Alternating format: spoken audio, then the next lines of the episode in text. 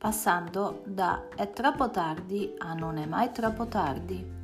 Benvenuti a PamaCast, il podcast di PamaLab, un progetto di coaching che offre sostegno a genitori e nonni nel trovare un equilibrio autentico tra la propria individualità come donna e uomo e l'essere genitore. Pronti a scoprire il vostro modo unico di essere? Allora seguitemi.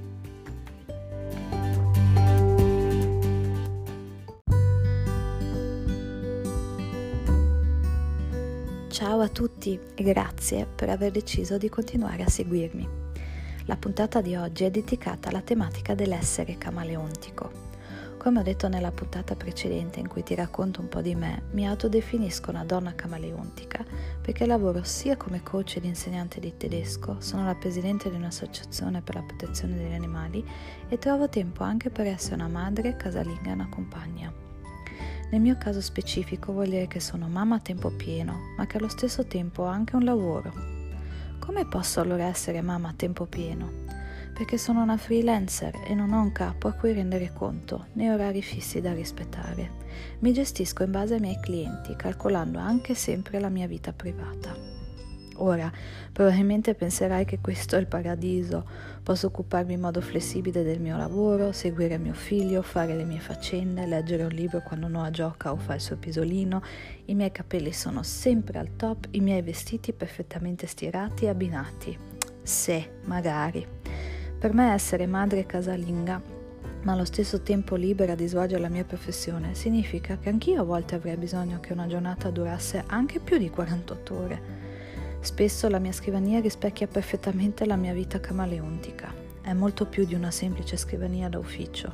È anche un posto dove tengo il bucato da stirare, giocattoli di Noah e il mio materiale di lavoro, spingendo sempre via ciò che in quel momento non mi serve o è di intralcio l'attività che sto per prendere in mano. Spesso mi destreggio in modo creativo tra i lavori di casa, mio figlio, i nostri cani e la gatta e il mio lavoro di coach. Tempo per me stessa? Pur avendo appoggio e aiuti, soprattutto dal mio compagno e complice di vita, a volte devo lottare, soprattutto con me stessa, e lo faccio duramente. Ho riallineato il mio lavoro per essere sempre presente per la mia famiglia e i nostri animali. Non volevo togliere loro del tempo di qualità con me e a me del tempo di qualità con loro. Ma soprattutto ho fatto una riqualificazione perché durante il tempo in cui devo lavorare volevo fare ciò che mi piace, ciò che mi fa star bene. Ho riorganizzato completamente la mia vita per essere felice, per essere felice come mamma e compagna, ma soprattutto per essere felice come donna, come individuo.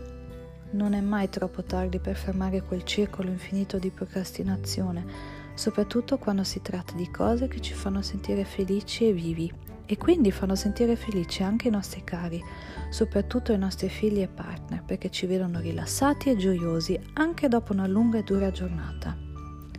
E tu? Forse sei una mamma o un papà a tempo pieno o forse come me segui anche un lavoro come libero professionista o come dipendente? Com'è la tua scrivania di vita e lavoro? Cosa apparirebbe nella tua foto? Come vorresti invece che fosse la tua foto? Da questa autodefinizione di donna camaleontica di recente è nata la mia serie di dirette Facebook in cui propongo piacevoli chiacchierate con altre mamme e papà camaleontici con lo scopo proprio di ispirare altri genitori a seguire la loro autenticità come donna e uomo. Ecco che quindi condividerò con te anche queste chiacchierate su PromaCast. Pronti a passare da è troppo tardi a non è mai troppo tardi scoprendo il vostro modo unico di essere? Allora alla prossima puntata con la prima mamma camaleontica e ricordati, siamo tutti capaci di grandissime cose, dobbiamo solo trovare la nostra via.